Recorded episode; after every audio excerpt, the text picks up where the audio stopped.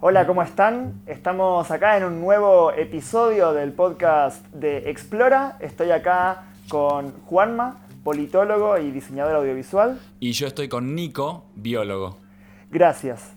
Este, Juanma, déjame que te haga una pregunta para empezar, ¿sí? A ver, El escritor de ciencia ficción Arthur Clarke sí. eh, formuló tres leyes del progreso científico y la tercera de esas leyes dice que cualquier tecnología lo suficientemente avanzada es indistinguible de la magia.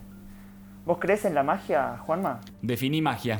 No, vos definí magia. Para mí, la magia es cualquier fenómeno que no se ajuste a nuestros parámetros comunes o normales de la realidad o de lo posible en el mundo natural como nosotros lo, lo vivimos en el día a día. Y bajo esa definición, ¿dirías que la magia existe? Sí, claro, Por supuesto. claramente. Por supuesto. Eh, sin ir más lejos, muchísimas de las cosas que, de las que somos capaces hoy en día, hace, no sé, 500 años hubieran sido considerara- consideradas magia, sin duda. Uf, totalmente. Por lo tanto, no, no, es, no sería muy arriesgado decir que dentro de 500 años podremos hacer cosas que hoy en día serían consideradas también magia. ¿O pensás que llegamos ya a un punto de avance tecnológico en el cual podemos más o menos prever cuáles son las cosas que son posibles y cuáles no? Mira, a ver, la tecnología de hoy sí es para hace 200 años un teléfono hubiera sido como magia así total, hecho por alguna bruja que habría que quemar, pero si uno lee, eh, por ejemplo, a mí me gusta mucho el libro La física del futuro de Michio Kaku, hay cosas que antes de leer esos libros me hubieran parecido imposibles de lograr, ¿sí? Da- Dame un Eh, ejemplo. no sé, volar. Por ejemplo, una persona que vuele. Ok. ¿sí? Flo- flotar. Sí, O, por ejemplo. ¿eso hoy no te parece imposible? No, no, para nada. Por ejemplo, em, respirar en el espacio. Ok. Otra cosa. ¿Cómo, ¿Cómo respirarías en el espacio? No sé, armando un sistema. Ah, qué específico, Juanma, muchas gracias. vos decís que leíste cosas en ese libro que te hicieron repensar cosas que vos pensabas que eran imposibles Me y hicieron, ya no pensás que son me hicieron imposibles. pensar la tecnología de una manera totalmente diferente. Por ejemplo, vivir en Marte. Sí. Hoy en día no es posible vivir en Marte. Mm. No tenemos la tecnología suficiente, no tenemos la infraestructura como para lograrlo. Pero no es magia porque en el imaginario Sí. eh, de la sociedad hoy en Sí. día, es totalmente concebible Sí. el hecho de establecer una colonia en Marte. Entonces, eso para nosotros no es magia, porque está dentro de, eh, justamente, de lo que podemos imaginar. Claro. Pero, por ejemplo, Por ejemplo, el Eh, control mental. el control mental, a ver. El control mental. En Harry Potter, Sí. vos decís imperio Ajá. y le controlás la mente, literal. O sea, podés hacer que otro haga lo que quiera. Sí. Bueno, eso es magia, ¿sí?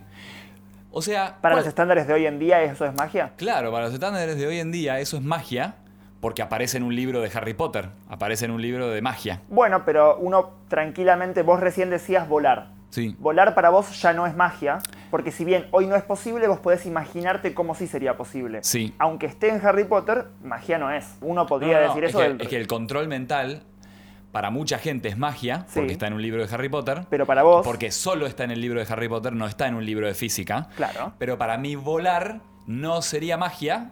Sería magia porque sería como, sería como wow, uno diría, oh, es mágico. Pero no creo que sea imposible, ¿entendés? Eh, no sé, también un sistema.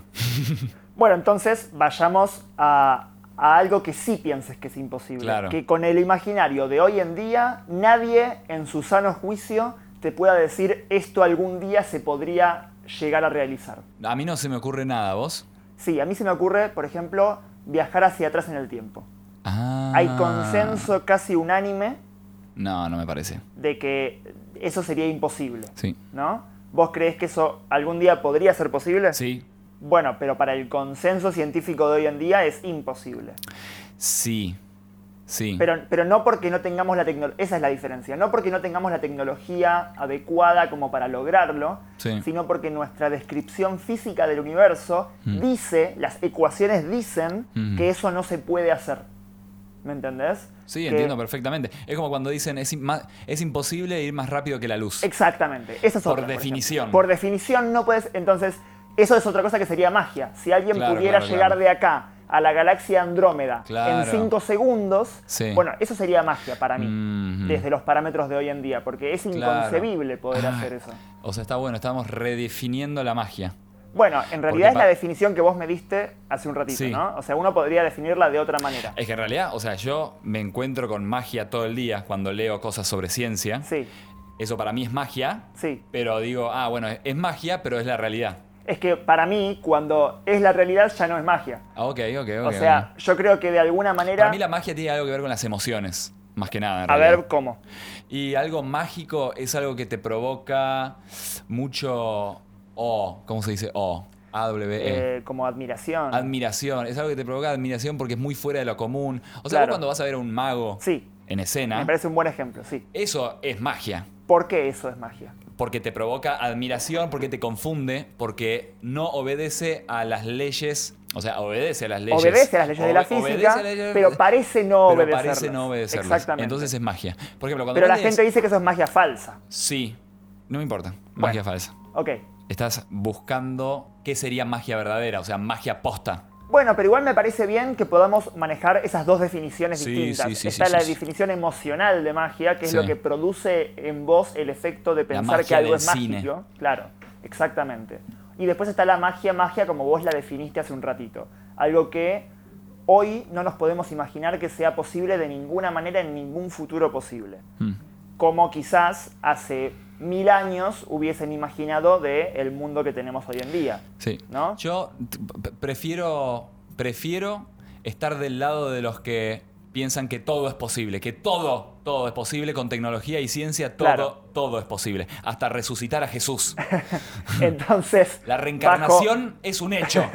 Nada más que todavía no lo descubrimos cómo hacer. Claro. Bueno, hay muchas empresas que, que en base a la criogénesis te- Claro. te, dejan ahí congelado después de morir para que en un futuro Sí. posible, plausible según esta gente, te puedan revivir y puedan descargar tu conciencia a algún otro lugar. Sí. Con lo cual, eso quizás tampoco sería magia, porque hay mucha gente que piensa que eventualmente eso va a ser Claro. posible. Tanto que lo piensan que dan su cuerpo a ese, a Claro, ese claro, proyecto, claro, dan claro. su vida. Pero también mucha gente se inmola pensando que van a ir al cielo y recibir 72 vírgenes. Em, También. Y eh, hasta donde sabemos, Ojo, puede ser que en un futuro sí. la Asociación Musulmana de Tecnología y Ciencia eh, invente como un chip que vos te pones en, eh, en tu cerebro y que si vos vas y te inmolás, en el microsegundo antes de morir se, se te disparan una sinapsis que hace que estés en un estado de conciencia donde estás en un cielo con 72 vírgenes y que parezca que dura toda la eternidad, pero vos- es un medio segundo antes de morir. Pero- O sea, ahí estarías haciendo real Bueno, eh, La magia. entonces tengo, tengo una pregunta, porque eso es real entre comillas, ¿no? Mm. Porque es real para la perspectiva de la persona, pero Sí. en realidad su alma, entre comillas, no, no fue a un cielo con 72 vírgenes ni nada. No importa, no importa. Lo que importa no, es desde lo- la perspectiva de lo la que- persona no importa. Por eso a mí me parece Matrix una estupidez. Yo prefiero mucho más vivir en la Matrix, donde soy feliz. Eh, igual, hace mucho que vi Matrix, no me, no me acuerdo si la gente en la Matrix era feliz o no. Pero, por ejemplo, si me dicen, todo este mundo en realidad es una simulación y vos estás durmiendo en un mundo ll- de- dominado por las máquinas. tu- tu- Prefiero quedarme en este mundo. Eh, Claro. Prefiero. Sí, si me eso dicen que sin el otro duda. mundo es horrible y que estoy sufriendo Y todo sí, el día, ¿para- para qué te prefiero irías? mil veces quedarme en este mundo. No, no, por supuesto. Por eso Matrix no me gusta mucho la película. Mm. Pero sí los efectos. para mí, como siguiendo con esa, con, con esa definición, que a mí me gustó la definición que diste antes, pero, pero me gusta este concepto de eh, magia es lo que no podemos imaginar que sea posible, y entonces, Mm. si antes había cosas que no podíamos imaginar que sean posibles, y hoy sí podemos imaginarlas, y Estamos de hecho viviendo en Hogwarts. podemos, claro, podemos incluso hacerlas eh, cotidianamente. Y, y entonces uno podría pensar que la magia va- se va reduciendo, porque las cosas a Sí. las que podemos llamarles Claro, magia claro. cada vez son menos, porque el progreso de la humanidad consiste en Ay, convertir Dios. la magia en realidad. En 100 años van a leer Harry Potter y van a decir: Esto es tipo novela histórica. Claro, exactamente. Porque toda esta tecnología, la invisibilidad, volar en Exactamente. escobas, es tipo el- lo normal. Exactamente, exactamente. Sí, sí, sí. Bueno, es que es así. Uno lee ciencia ficción de hace 100 años y muchas cosas que predijo la ciencia ficción o James Bond con sus gadgets decían un telé- una cámara en un teléfono, ¿qué? Cualquiera, James Sí. Bond, repiraste. Sí. Y hoy es tipo, "Gua- Vos hace un ratito cuando te pregunté inicialmente que si creías en la magia, me dijiste que sí, Sí. que creías en la magia. Sí. Pero recién, hace un ratito también, eh, me dijiste que vos preferís estar del lado de, lo- de que todo es posible. Exacto. De que eventualmente todo sería lograble. O sea que en tu propio imaginario no hay cosas imposibles. Exacto. Entonces no crees en la magia. Sí creo en la magia. Porque por Porque- definición por- por la magia definición que es yo lo te dije. imposible. No, no, no. La definición que yo te dije de la magia tiene que ver con la emoción. Claro. Eh, lo mágico para mí es. cua- Me sorprende cómo se logra esa cosa mágica. Claro, Por ejemplo, si yo veo a alguien flotando ahora sí, en, en un video de YouTube, Sí. digo, no me parece mágico. Digo, ah, bueno, lo hizo por computadora, eso Claro, ya, ya sé cómo se hace. exactamente. Pero si lo ves cuando en la me vida dicen- real- Me dije, no, no, no, este tipo está usando nanobots Claro. que son invisibles, entonces parece que no hay nada abajo. Entonces ahí, ahí es donde entra la magia. Entonces claro, ahí desde digo, la sensación, "Wow". desde lo emocional. Claro, exacto, exacto. Eh, Perfecto. Bien. Me contestaste. Bueno, eh, hoy vamos a hablar de un libro que leí. Algún día podrías leer vos algún libro. Sé que no te gusta leer y que el, ul- Yo- el último libro que leíste en tu vida fue El Principito. Bueno, so- solo, Em. solo para aclarar ante los oyentes, yo leo todo el tiempo, pero, pero tenemos muchos libros de los que queremos hablar y este en particular creo que lo leíste vos. Sí, ¿vos no lo leíste? Yo este libro no lo leí, Ajá. pero este, este, esta persona de la, que vamos a, de la que vamos a hablar, que escribió el libro, eh, tiene un podcast Ujú. que se llama Waking Up. En realidad creo que ahora se, se cambió el nombre, se llama Making Sense. Mm. Y si bien no leí el libro, escuché tanto de ese podcast que podrías decir que leí el libro. Ah, ok. O sea, los argumentos ya los tenés. Los conozco todos. Bien. Eh, pero no lo leíste porque no te gusta leer, pre- preferís escuchar. Está bien, no pasa nada, no pasa nada. Bueno, estamos Eh, haciendo un podcast, así que Es tenemos verdad, que es estar verdad. desde ese lado. Sí, también. estoy comunicando libros a la gente que no le gusta leer porque son Exactamente, vagos. exactamente. y vagas. El libro que vamos a hablar se llama The Moral Landscape, el paisaje moral de un hombre que Es no un es grosso. muy likeado por la ge- sociedad No. filosófica, Para nada. científica. Pero para nada, Es ¿eh? un tipo muy... co- Sí, ya sé, todo el mundo lo odia. Sí. Se Y llama con razón, Y con razón, sí. el porque tipo es, es nefasto. un soberbio. Es un soberbio total. sí, sí, sí. Como Dawkins y todos Sí, esos también. nuevos ateos. Es, es del mismo movimiento. Sí, se llama Sam Harris el tipo. Y uno puede no estar de acuerdo con la persona, pero sí puede estar de acuerdo con las ideas o por lo menos pensar que las ideas son interesantes. Por ejemplo, yo puedo estar de acuerdo en que el socialismo y la toma revolucionaria del poder es una idea muy interesante, pero puedo estar en desacuerdo con la figura del Che Guevara. Y nunca me pondría una remera del Che Guevara porque el tipo no era una persona... Igual también hay que juzgar a la gente por su época.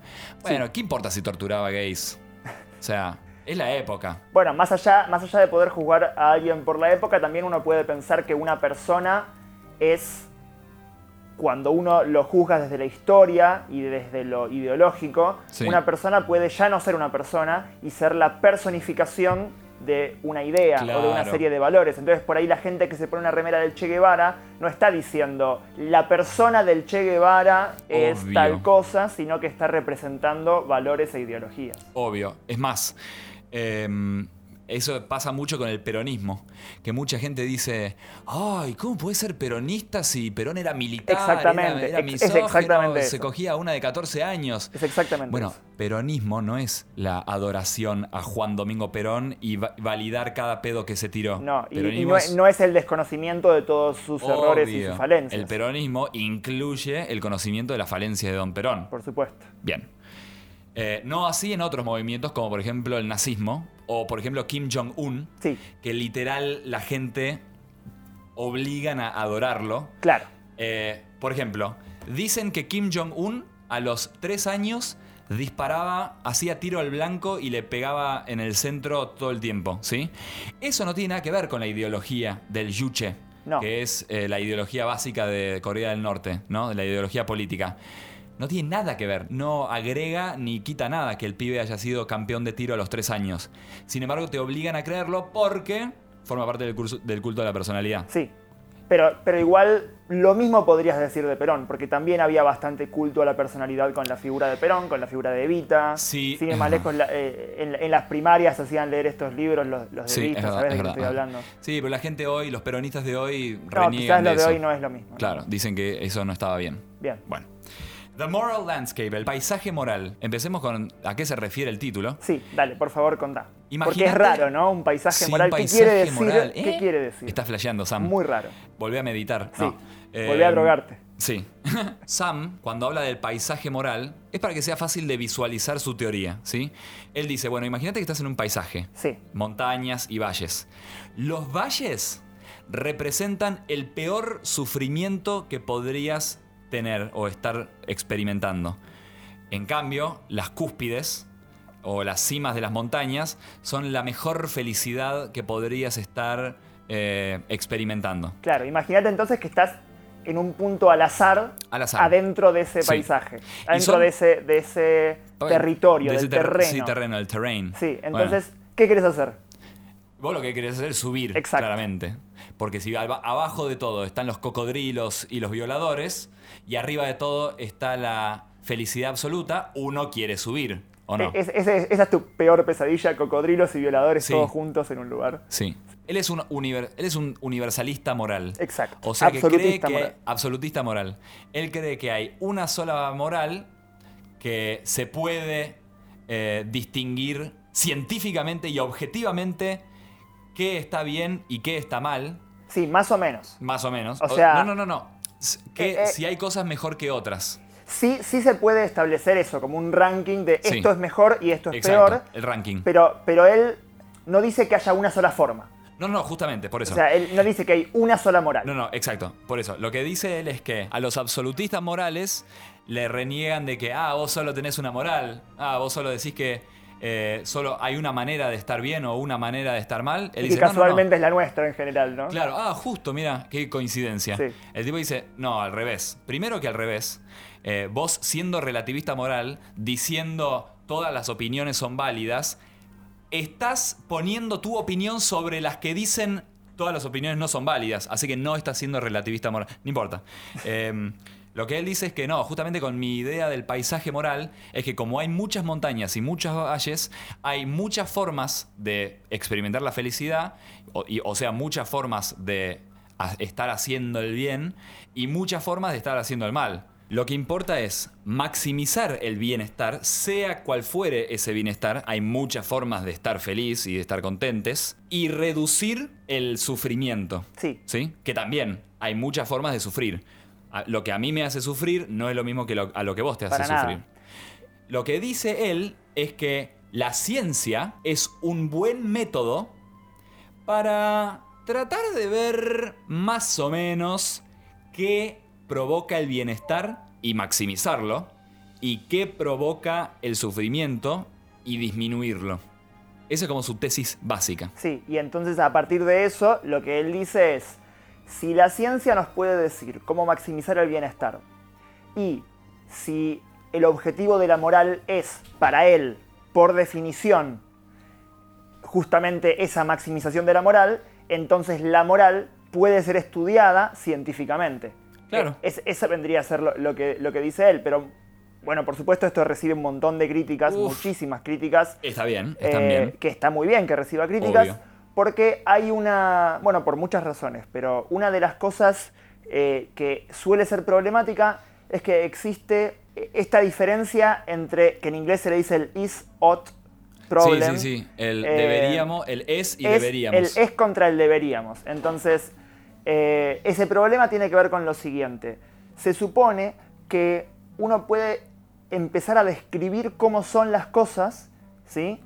Y, y, digamos, uno puede realizar un montón de proposiciones sobre cómo es la realidad, pero en ningún momento, si solamente describís la realidad, que es lo que se supone que, que hace la ciencia, ¿no? Sí, sí. nunca vas a poder llegar a una proposición acerca de cómo deberíamos eh, actuar, a- cómo deberíamos relacionarnos con esa realidad. En el medio, sí o sí, vas a tener que haber propuesto una primera proposición axiomática Sí. acerca de cómo acerca de ese deberíamos, para después derivar el resto. Exacto. Entonces, y esto es con lo que Sam Harris no acuerda, de hecho. Él Exacto. un montón de veces ha dicho que este problema del es contra el deberíamos es falso Ujú. y que si uno simplemente analiza cómo es la realidad, puede llegar al, al deberíamos sin necesidad de, ac- de agregar nada axiomático. ¿Cómo hace eso? Para mí, no lo hace. Eh, para mí, él, él sí está agarrando algo axiomático, que él dice que no lo es, pero, pero Mm, sí. él, él lo que hace es lo siguiente. Él lo que pide es imaginarnos, que creo que lo dijiste hace un ratito, pero lo, lo repito, eh, él lo que pide es que nos imaginemos el peor sufrimiento posible. Sí. Entonces, es como de estos picos y valles, es el valle más Fa- más recóndito, más horrible, el, Uf. el que está más abajo de todos los valles. ¿Cómo es este valle? Este valle es todas las cosas, todos los sujetos que pueden ser conscientes en, en el universo y que pueden sufrir, están sufriendo su cantidad máxima de sufrimiento por la cantidad máxima de tiempo posible. Uf. Y él aclara que eso no es que después sufren para después estar mejor, ni nada, No, sino no, que no. simplemente no hay aprendizaje, no hay, él le dice, no hay silver lining, no hay nada, es simplemente el mayor sufrimiento posible y punto. Como ir a ver Crepúsculo. Exactamente igual que ir a ver Crepúsculo. Entonces él dice, eso es malo. Si no nos podemos poner de acuerdo en que eso es malo, no tiene sentido hablar de moral. Como la definición de malo, si hay una definición de malo, es eso. Exacto. Si- y si estamos todos de acuerdo en que esa es la definición de malo, entonces el, el objetivo de la moral es alejarnos lo más posible de ese, de ese universo posible de sufrimiento. Bien, entonces, él dice que eso es simplemente descripción de la realidad. Él dice que eso es una proposición de tipo es. Sí. El universo es así, malo es eso. Yo creo que eso es su axioma del debería. Yo creo que él ahí está diciendo nuestro axioma, en el que deberíamos basar toda nuestra moral, es que tenemos que alejarnos de esa situación de sufrimiento lo más posible. Tenemos que subir y alejarnos de ese valle lo más que podamos. Yo acuerdo con esa proposición, pero me parece que no es solamente una descripción del universo. Él ahí está eh, haciendo, él está agregando algo más allá de esa descripción. Él te dice en realidad que no te dice que necesariamente por cómo es el mundo así debería haber un debería. No te dice que porque existen las personas entonces tenemos que tener reglas morales. Él lo que te dice es, si vos estás hablando de moral, si vos venís a este debate a hablar sobre qué debería ser moral o no, entonces instantáneamente el deberías aplica. Porque si venís a hablar de qué está bien y qué está mal, ya tenés como una voluntad de querer reducir el mal. ¿Entendés? Sí, más o menos, porque uno tranquilamente podría imaginarse a una persona Es lo que Que dice no conocemos. si no hubiera seres conscientes, Sí. no habría tendría- moralidad. no, no tendría sentido hablar de bien y mal. Exacto. Porque bien y mal se, se define en cuanto al sufrimiento. Exacto. Y, a- y al placer, si querés Exacto. también. E- Esto se escucha muy seguido, especialmente se escucha muy seguido en los círculos académicos e intelectuales. ¿Qué es lo que se escucha muy seguido? No esto que dice Sam, sino lo que voy a decir ahora, que es que la moral es relativa. Mm. ¿no? Hay, hay es- hay una enorme movida del relativismo moral eh, que dice que la moral es función de la cultura en la Sí. que estás inmerso y por lo tanto uno no puede juzgar la moral de otra cultura desde afuera. ¿sí? Y esto se complica cuando ves, por ejemplo, los casos de las poblaciones africanas que, por ejemplo, practican la mutilación genital femenina Sí. por decir un ejemplo de los incontables ejemplos que hay. En el Medio que de- Oriente. sí, eh, Apedrean gente. Exactamente también. Entonces, desde nuestra posición, desde nuestra perspectiva, eso está mal. Occidentales iluminados y completamente morales. Totalmente. Entonces, uno pensaría que eso está mal, ¿no? Desde nuestra perspectiva. Sí. Pero un relativista moral te diría, no podés decir que eso está mal, porque eso es otra cultura, tienen una moral distinta a la nuestra y entonces no los podemos juzgar. Exacto. Y entonces lo que Sam diría a eso es, no, Exacto. estás flasheando Sí, cuando mal, decís eso, porque mal. claramente hay gente sufriendo Sí. y la moral es reducir ese sufrimiento. Exacto. Entonces no es todo tan relativo como estás diciendo. Exacto. Sí puede haber disti- distintos picos, puede haber distintas maneras de llegar a un consenso de la Claro. sociedad en donde todos estamos más o menos bien. Por ejemplo, vas a una comunidad indígena donde los hombres de tre- ponele una comunidad indígena hipotética, Sí. donde los hombres de 40 años tienen que estar, apenas les llega su menstruación, tiene que estar con, o sea, se tienen que casar, ¿sí? Porque la mujer está lista, qué sé yo. Está bien. Listo, se tiene que... Perfecto, es un hipotético. Bien, se, tiene- se transforma en una mujer y se tiene que casar con el... Digi evoluciona en una mujer y entonces. evoluciona en ya una es- mujer.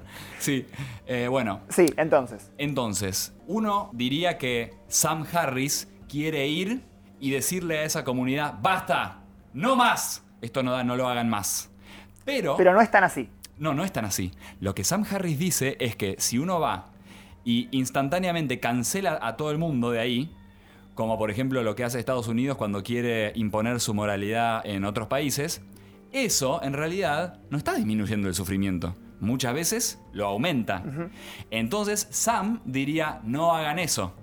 Fijémonos, con la ayuda de la ciencia, cuál es la mejor forma de reducir el sufrimiento general y aumentar la felicidad general. En Puede esta, ser- en esta población particular. en esta que no población va a ser la particular. misma manera en la que deberíamos hacerlo en nuestra sociedad. Exacto. O sea, en nuestra población, ponele, si vos tenés un, un padre que viola a su hija, bueno, ahí la mejor solución es meterlo en la cárcel. Pero si vos vas hasta la comunidad indígena, donde es una tradición que, una, que un mayor eh, tenga relaciones con una niña, Exacto. eh, a ver, no tenés que ir a meterlo en la cárcel, porque eso no reduciría el sufrimiento, capaz reduciría el sufrimiento de una persona, que es la, la niña, pero después sería mucho peor porque se desencadena- desencadenarían efectos eh, nocivos para esa cultura, etc. Sí. Pero podría haber otra forma, no sé. eh, yo no, no- no tengo ni idea, yo, porque no tengo, nada, no tengo ni idea de nada, pero Perfecto. científicamente uno podría hacer, qué sé yo, simulaciones, ni idea, simulaciones o comparaciones antropológicas. eh. El tema es que Sam Harris dice que hay una manera. Entonces, yo voy un poco más lejos. Eh, hay unas poblaciones eh, que son así, poblaciones eh, aisladas del- de la globalización como la conocemos nosotros.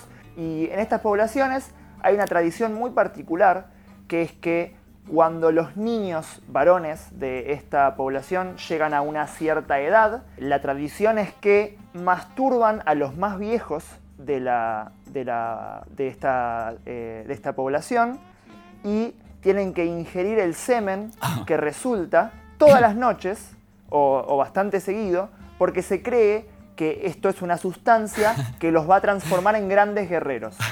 Cuando, cuando ¿Está un- chequeado que eso no es así? es posible que sí, es posible que no. No, po- no podría. ¿Sería ético hacer ese experimento científico? No sería ético No. hacer ese experimento científico. ¿Pero por qué? Por- ¿Cuál es el punto? En esta población, dentro de esta población, un niño que no pasa por ese proceso es considerado, después en la adultez, que es débil, Mm. porque no pasó por el proceso de fortificación. Claro. No importa si realmente es débil o es fuerte, como en términos musculares, Ujú. eh, no importa, porque lo que la sociedad va a pensar de ese individuo es que es un individuo débil y por tanto le van a provocar sufrimiento. Sí. Ahora, si pensamos en la misma situación, pero en el contexto de nuestra sociedad, probablemente esos niños quedarían traumados de por vida por lo que les Más está vale. sucediendo. Pero es posible que en esta otra sociedad no queden traumados de por vida estos Claro. niños, sino que simplemente sea algo natural y que, que en- al revés, quedarían traumados por toda la condena, la condena social de no haberlo hecho. Hay, hay algún punto en el que, si bien Sam es un absolutista moral, hay un cierto lugar para el relativismo, que es este, por ejemplo. Hay distintas formas de llegar a estos Mm. Exacto. picos de, de- de felicidad general. Sí. No de felicidad, de well-being, de, Sí, sí, sí, de bienestar. Eh, Bienestar, eso. Este, Lo que Sam diría sí. es que vos vayas a esa cultura Y te fijes. le preguntes Claro, a los niños. exacto. Che, ustedes están, o sea, ustedes quieren eh, Exacto. tragar semen todas las noches de, de viejos. Que para ser justos con las ciencias sociales, no siempre es tan fácil como ir y preguntar. Obvio. Pero estamos simplificando. Estamos simplificando al 100%. Sí. Eh, lo, que diri- lo que Sam diría es, vayan, pregúntenle a esos niños, chequeen si eso, eh, si masturbar a viejos, si masturbar a viejos...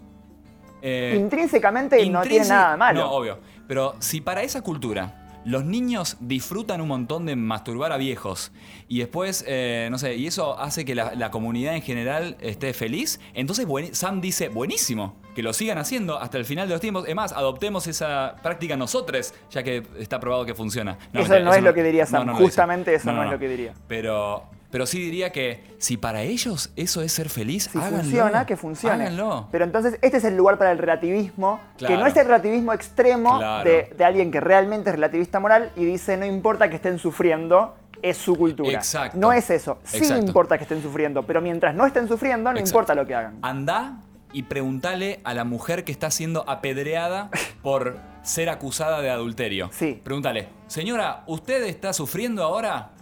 Y si ella dice, no, la verdad que estoy contento de que me apedreen, porque esto quiere decir que le estoy haciendo bien a mi Dios, eh, estoy cumpliendo mi, mi condena y que yo, y estoy bárbaro, o sea, síganme, sigan, a- apre- apedrenme. Si ella dice eso y está diciendo la verdad, o sea, chequeadamente, Sí, o claramente ella no diría eso. No. eh, seamos claros. O sea, en este Oh, sí, caso, esa es la obviamente. razón por la cual podemos juzgar, por ejemplo, ese tipo de casos, porque Claro. las personas que están involucradas no, no están siendo totalmente felices de lo que Exacto. les está pasando. Y Exacto. por eso, aunque sea otra cultura, tenemos derecho a juzgarla desde afuera. Exacto. Si la mujer esa dice, sí, yo estoy bárbaro acá, Sam Harris diría, listo, sigan, más piedras. Eh, si ella dice, "Eh, no, me duele, ahí sí, es como que uno diría, y mirá, lo mejor sería no apedrearla. Claro. Pero acá es donde se pone un poco más complejo que eso. Sí. Porque para, en, el- en la teoría de Sam, de este, de este terreno moral que tiene sus picos y sus valles, es muy común, y de hecho esto no es algo de lo que escapemos nosotros como sociedad, Que somos una sociedad muy mala. que digamos. somos una sociedad muy mala, Yo no estoy, no estoy eh, diciendo que, la occide- que el occidente es lo mejor que No, hay. no, para nada estamos diciendo eso. Entonces es muy común que nos hallemos atrapados en máximos locales, Mm, ¿sí? En picos Sí. de, este, de este terreno que, nos, que son muchísimo más bajitos de, Hmm. lo- de otros picos que podríamos llegar, pero que para llegar a esos picos tenemos que pasar claro. eh, como en una montaña, ¿no? Para, llegar, para salir del pico en el que estás e ir a otro pico más alto, ¿por dónde tenés que pasar? Y por un valle. por un valle. Y Sí. nadie quiere pasar por ese valle. Mm. Entonces nos quedamos atrapados en picos que son relativamente bajos, pero que son más altos que todo lo que está fácilmente accesible alrededor. Claro, claro. Y eso es un poco como si alguien te dice, no, no, la verdad es que yo estoy feliz con lo que me está pasando, uno puede preguntarse, ¿estás feliz o solamente estás feliz relativo a lo que es Claro. fácilmente accesible y concebible para vos en tu entorno más próximo? Claro. ¿Cómo ¿Podría serías ser mucho más feliz, en, otro, en otra situación? Probablemente Claro. sí. Porque vos a alguien le preguntás, ¿cómo serías más feliz? Alguien que anda en monopatín. Ok. Y vos le preguntás, ¿cómo serías más feliz?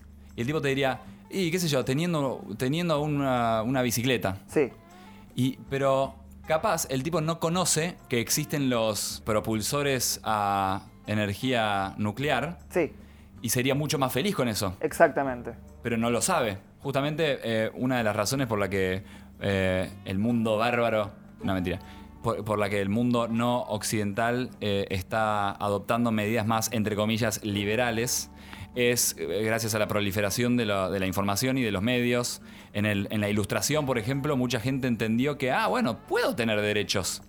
Eh, Es que y- yo creo que tiene mucho que ver con eso. Sí, Claro.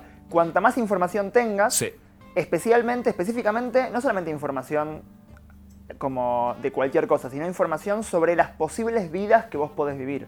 Si vos sabés de una persona X que está en otra sociedad Sí. y vos ves esa vida y decís, ah, yo sería mucho más feliz con esa vida Mm. que con la que yo tengo acá, bueno, ahí tenés una perspectiva de algo que podría ser mejor.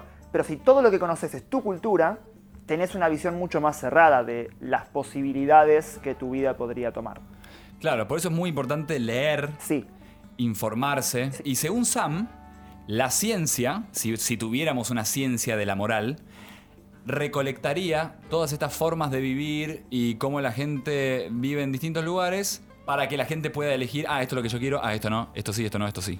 Juanma, tenemos una sociedad que está más o menos en dirección con lo que vos considerás que es una moral como la, des- la define Sam, o sea, una moral que trata de maximizar el bienestar, o pensás que nuestra sociedad está en un valle, o en un pico pero muy bajito. Para mí, en base a varios libros que leí, entre ellos uno de un tipo también que no es muy querido, que se llama Steven Pinker, que también es odiado, con razón, Y que es del mismo movimiento que Richard Sí, Dawkins, mismo que Sam movimiento, mismo Harris. movimiento. Sí, Eh, que el tipo presenta datos, que igual también, ojo con los datos, Hay que Ojo chequear, con los hay que datos. chequear. Sí. Eh, para mí, lo que, lo que estoy viendo es que estamos en una. En un, estamos en un pico. Estamos en un pi- No sé si estamos en un pico, pero estamos a- a- alto, ¿sí? Eh, o sea, estamos mucho más alto que antes. Pero lo que pasa es que estamos avanzando, pero siempre estamos pasando por valles. Y valles, y valles, y más valles. Pero siempre estamos cada, cada vez en una montaña más alta. Bien. ¿sí? No solo lo dice Steven Pinker, también lo dice unos suecos. Y como todos sabemos, si lo dicen unos suecos, ya está.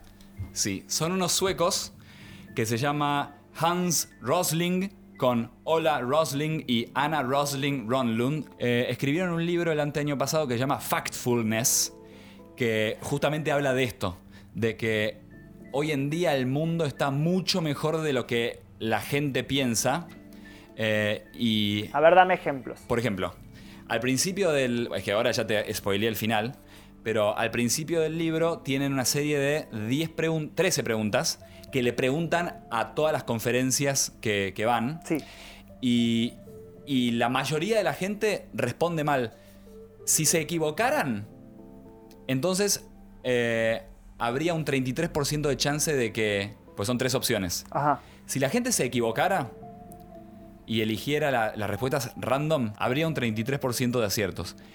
Pero la gente conscientemente elige las preguntas erróneas. Pero ¿sí? a ver, ¿me puedes dar un ejemplo? Por ejemplo. Porque no, si no. Por ejemplo, en los últimos 20 años, la proporción de la población mundial que vive en extrema pobreza se ha duplicado, mantenido igual o reducido a la mitad.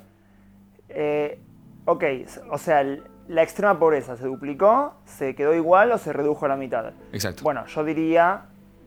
Yo diría que la gente lo que dijo es que se quedó igual en todo caso, pero yo creo que se redujo a la mitad. Exacto, se redujo la mitad.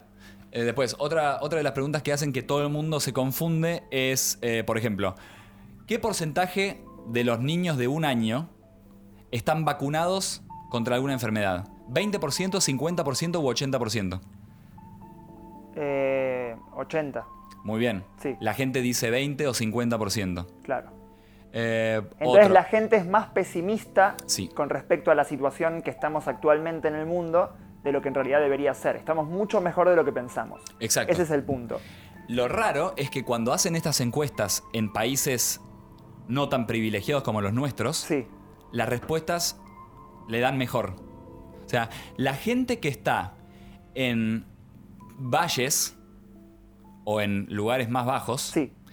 notan más el ascenso que la gente que ya está alto. Creo que me lo, comenta- me lo- me lo comentabas el otro día. Si las generaciones pasadas estuvieron peor que vos, tenés la, la conciencia de que Eh, cada vez estamos mejor. sí. Pero si las generaciones pasadas estuvieron igual o Exacto. incluso un poquito peor, o un Aunque poquito estén mejor, re bien. exacto, Aunque estén re bien. Exacto, exactamente. O sea, tenemos. a- abrimos, un- abrimos la canilla y sale agua pura. Sí. O sea, qué. En ¿Qué carajo? muchos lugares, no en todos, ¿no? O sea, no, no. Estoy hablando de nosotros dos. Claro, sí, nosotros. Bueno, no tenemos sí. de qué quejarnos. Agua, listo, está. Agua. Bien, pero entonces re- reformulo la pregunta. ¿En qué podemos mejorar? ¡Oh, boludo! Porque, porque estaremos subiendo, pero no estamos en un pico.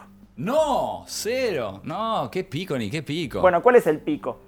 Uf, no, el pico es una- un hipotético total. Claro, Todo el mundo orgasmeando al mismo tiempo. no eso, no eso en particular, pero ¿qué, qué cosas, digamos, estamos en un cierto punto en este terreno que propone Sam Harris en el terreno moral?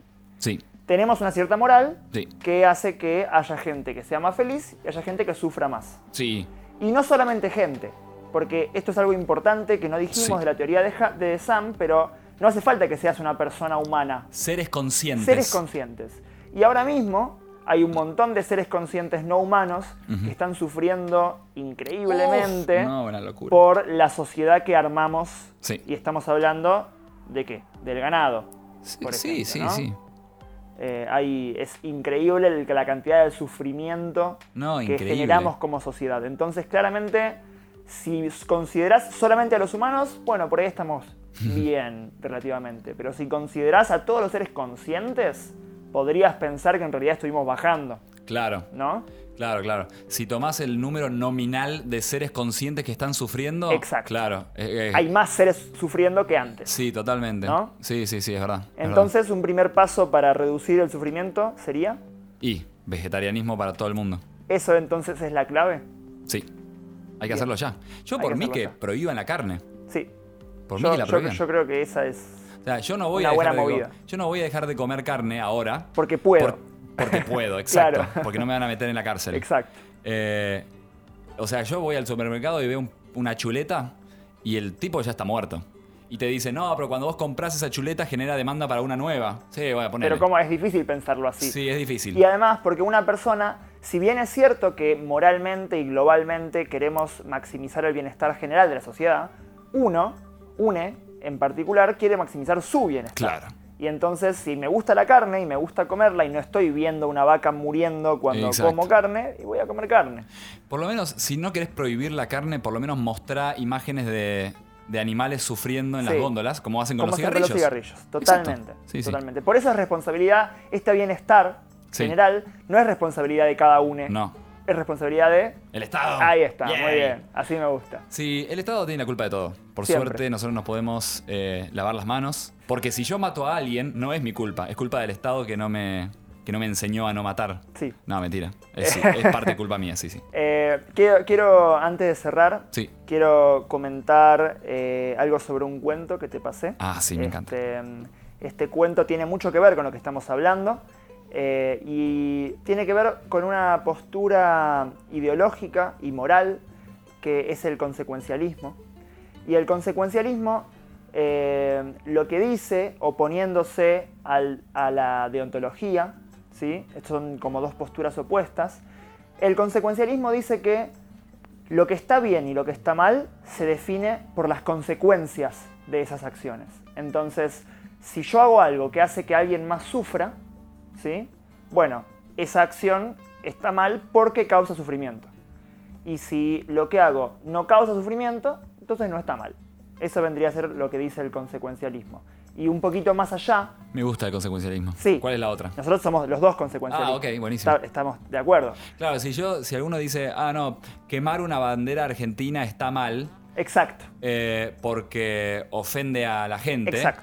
Bueno, pero si yo estoy en un garage y quemo una bandera argentina y no molesto a nadie, está bien. Pero, Exacto. ali- pero el otro te diría, no, No, no, está está mal mal. porque estás desacralizando, bla, bueno, bla, Ah. bla. eso es la deontología. La deontología es eh, que hay, quiere decir que hay valores que no se pueden romper y no, no es- no tiene que ver con el sufrimiento, tiene que ver con los valores en sí mismos. Ah. Esto es inquebrantable, esto es sagrado.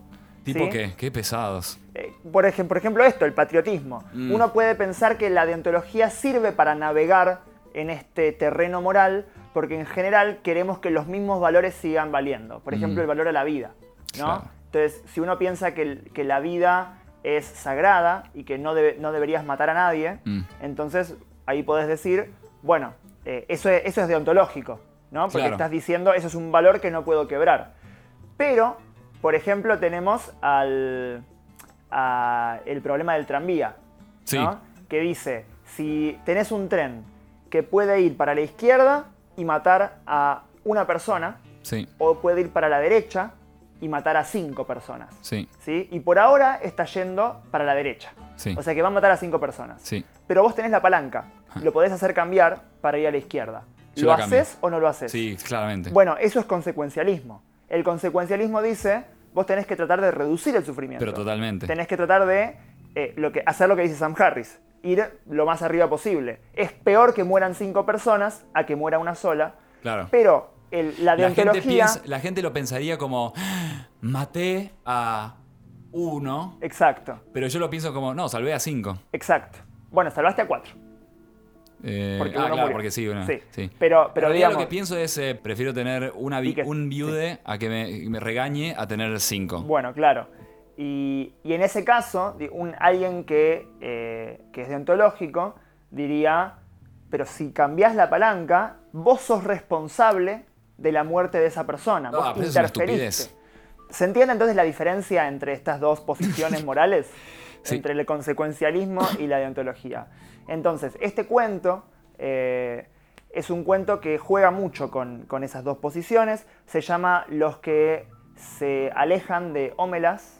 Ómelas es una ciudad en el cuento. Recomiendo un montón que, que- que lean el cuento. De hecho, si están escuchando esto, párenlo, busquen los que se alejan de Ómelas, lean el cuento y después vuelvan. Los esperamos acá. Y si estoy en el auto manejando, hago eso y, est- y choco. Sí, pero tra- podrías parar el podcast y seguirlo en tu casa después, después de haber leído. Me quedan cuatro horas de viaje. ¿Qué voy a estar? ¿Sin escuchar Explora Podcast? Eh, bueno, tenemos para ese momento tendremos muchos otros episodios con los que tú Ah. podés eh, quedar contento y después Ok, dale. seguís este. Habla. Entonces, ahora que lo leíste, te puedo contar. El cuento lo que dice es que hay una ciudad que es prácticamente utópica. Todo el mundo está en este pico, ¿sí? Que es el pico del que habla Sam Harris. Eh, son todos increíblemente felices, pero es una felicidad que también es eh, eh, como... in- no solamente es felicidad tipo orgasmos una vez por segundo, es felicidad intelectual, la gente sabe Todo, mucho, todo. es, está- to- todo está bien, ¿me entendés? No hay. Y te describe mucho esa sociedad como una sociedad utópica en la que vos querrías vivir. Pero, en esa sociedad en donde todo el mundo es feliz, hay una persona, una niña, Mm. que está encerrado en una habitación oscura, que se le da de comer basura, que está sufriendo un montón, que es torturado, que tiene que vivir sentado en su propia caca, Mm. que realmente es, lo, Valle. es increíblemente fe- infeliz, está en un valle realmente. Pero, este es el punto. Todo el mundo en Ómelas sabe que para que la felicidad de la ciudad continúe, ese niño tiene que seguir ahí sufriendo. Mm. Y entonces, la pregunta es, en realidad la pregunta no es, pero lo que sí te dice el cuento es que la gente en general lo acepta, pero que hay pequeños, hay como casos aislados de personas que después de haber visto al niño en la habitación, se van de Homeras para nunca volver.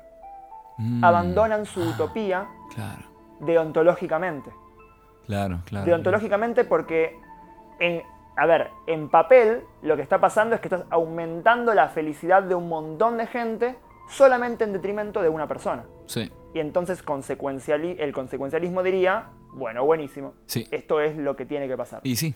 Pero, deontológicamente podrías ver eso y decir, no vale la pena toda esta felicidad si hay una persona que sufre tanto. Y Yo lo que entonces se diría van es, de la ciudad. me quedo en esa ciudad, porque ah, por lo que me decís es buenísima. Yo supongo que tendrán panchos hechos en laboratorio todo el día, ¿no? Ilimitados. Sin duda. Listo. Es, Me- es tu utopía. Sí, me quedaría ahí. Ah, mi utopía. Sí. Listo. Perros, perros, perros y solo yo humano. Ok. Eh, lo que yo haría es quedarme ahí y decir, bueno, ¿cómo puedo hacer para que este tipo no sufra? No, Sí. la premisa es que si no sufre, se acaba la utopía y todo es una mierda. Esa es la premisa Ah, de todo la es una historia. mie- o- o- ¿Sería todo lo peor del mundo? sí, hay sufrimiento. Ah, no, que ni- hay sufrimiento. Hay sufrimiento. Pero, hay, pero ¿qué nivel de sufrimiento? Importa eso para mí. Bueno, el, el cuento no, no sé si dice Ok, no especifica. específicamente qué nivel de Si, sufrimiento. Por ejemplo, si yo al niño lo salvo. se y de termina repente- toda la Y de felicidad. repente hay sufrimiento, algún sufrimiento que otro, que el sufrimiento sería, no sé, de vez en cuando eh, te, te- te das la pierna contra una madera o. Sufrimiento así normal. Claro.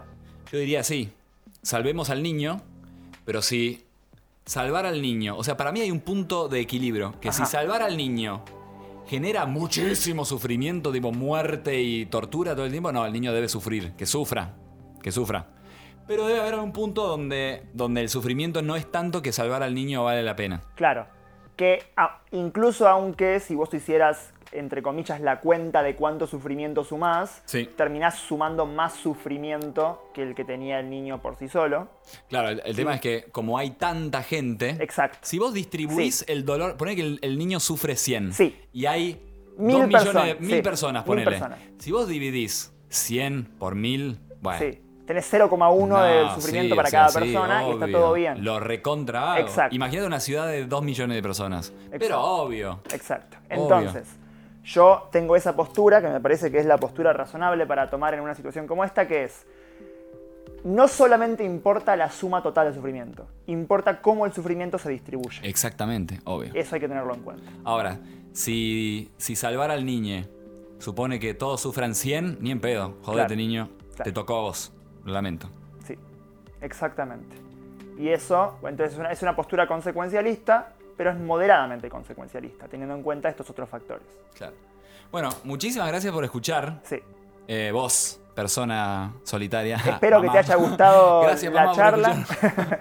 Espero que les haya gustado la charla. Yo creo que estuvo buena, yo me divertí. Yo también, yo también, yo también. Eh, y, y nos vemos seguro la próxima en otro podcast de Explora. ¡Yay!